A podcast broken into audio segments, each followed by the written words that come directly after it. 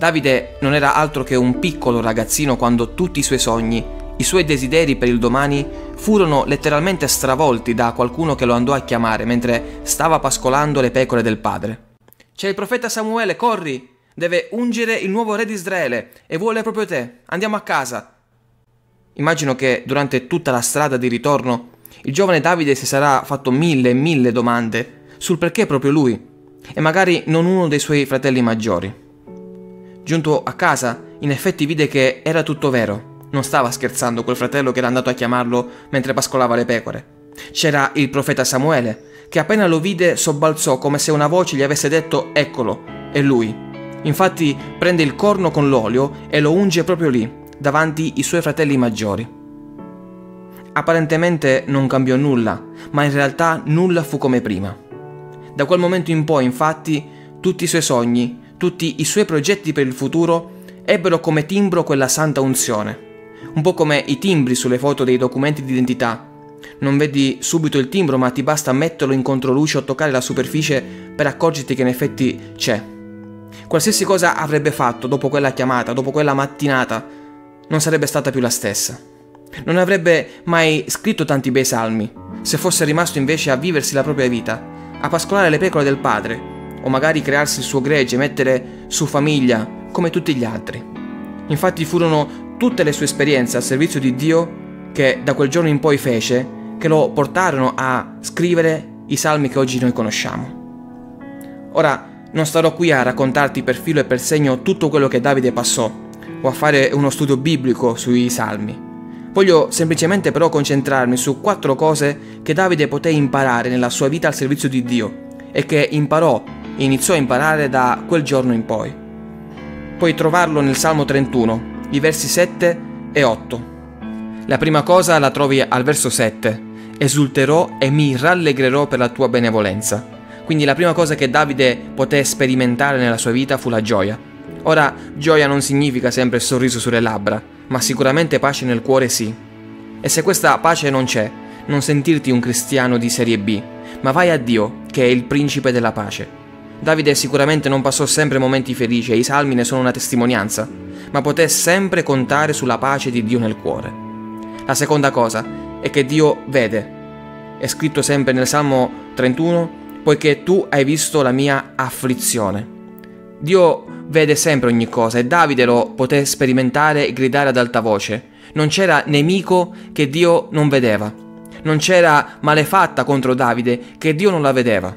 Non c'era afflizione che Dio non era lì perché la vedeva ed era pronto a consolarlo. Ma c'è anche da dire una cosa, che non c'era peccato che Davide commise che Dio non vide. Questo perché Dio è giusto. Dio non chiude mai un occhio, nemmeno con i suoi servi più fedeli. Quando essi sbagliano, quando noi sbagliamo, Dio lo vede. La terza cosa è che Dio è buono. Il verso 8 dice e non mi è dato in mano del nemico. Davide sapeva bene che la mano dei nemici non era la mano di Dio. L'essere umano infatti nella sua corruzione sa concepire tremendi disegni punitivi e malvagi. Dio invece nella sua bontà, quando un uomo ritorna a lui pentito, lo perdona. Ecco perché durante tutta la vita di Davide la sua richiesta maggiore fu spesso quella di essere protetto dai suoi nemici. Sai, Dio non è cattivo, anzi nella sua grande misericordia non ci dà in mano del nemico delle nostre anime, anzi al contrario, affinché potessimo essere strappati da quelle mani malefiche, ha dato il suo figliolo Gesù. La quarta e ultima cosa che voglio condividere con te e che accompagnò tutta la vita di Davide è che Dio protegge. Davide stesso dichiara tu mi hai messo i piedi in luogo favorevole. Davide infatti, benché si trovasse spesso in situazioni pericolose, camminava comunque in un luogo favorevole, la presenza di Dio, la sua perfetta e santa volontà. E se un luogo è favorevole a te, sappi che sarà sfavorevole al nemico della tua anima. Perché pensi che tante volte voglia impedirti di pregare, di leggere la Bibbia? Perché sa bene che ogni qualvolta sei nel luogo favorevole della presenza di Dio, lui invece si trova in una situazione sfavorevole per i piani che sta architettando contro di te. Bene, adesso ho concluso, ma voglio pregare prima di chiudere questo messaggio. Voglio pregare per te che stai ascoltando questo podcast. Signore, nel nome di Gesù questa mattina, questo giorno, vengo a te e ti voglio ringraziare per la persona che sta ascoltando e ha ascoltato fino a qui, oh Signore. io non so, non conosco le situazioni della sua vita, ma se tu l'hai chiamata ad un servizio, se tu l'hai chiamata a fare qualcosa per il tuo campo, ti prego Signore dagli forza e coraggio e determinazione, proprio come il tuo servo Davide, che a quella chiamata rispose di sì e durante tutta la sua vita poté vedere la tua fedeltà, la tua benedizione, la tua protezione. Signore, se il nemico delle nostre anime sta mettendo impedimenti nella vita di chi sta ascoltando, se vuole impedire che questa persona che sta ascoltando possa fare qualcosa per te, oh Signore, ti prego di allontanare ogni piano del nemico nel nome di Gesù. E dove c'è scoraggiamento, dove c'è ancora ansia, dove c'è ancora eh, timore di quello che sarà il domani, oh Signore, ti prego di mettere la tua mano, di toccare con la tua presenza e di fare sentire che tu sei accanto a lei e a lui, oh Signore.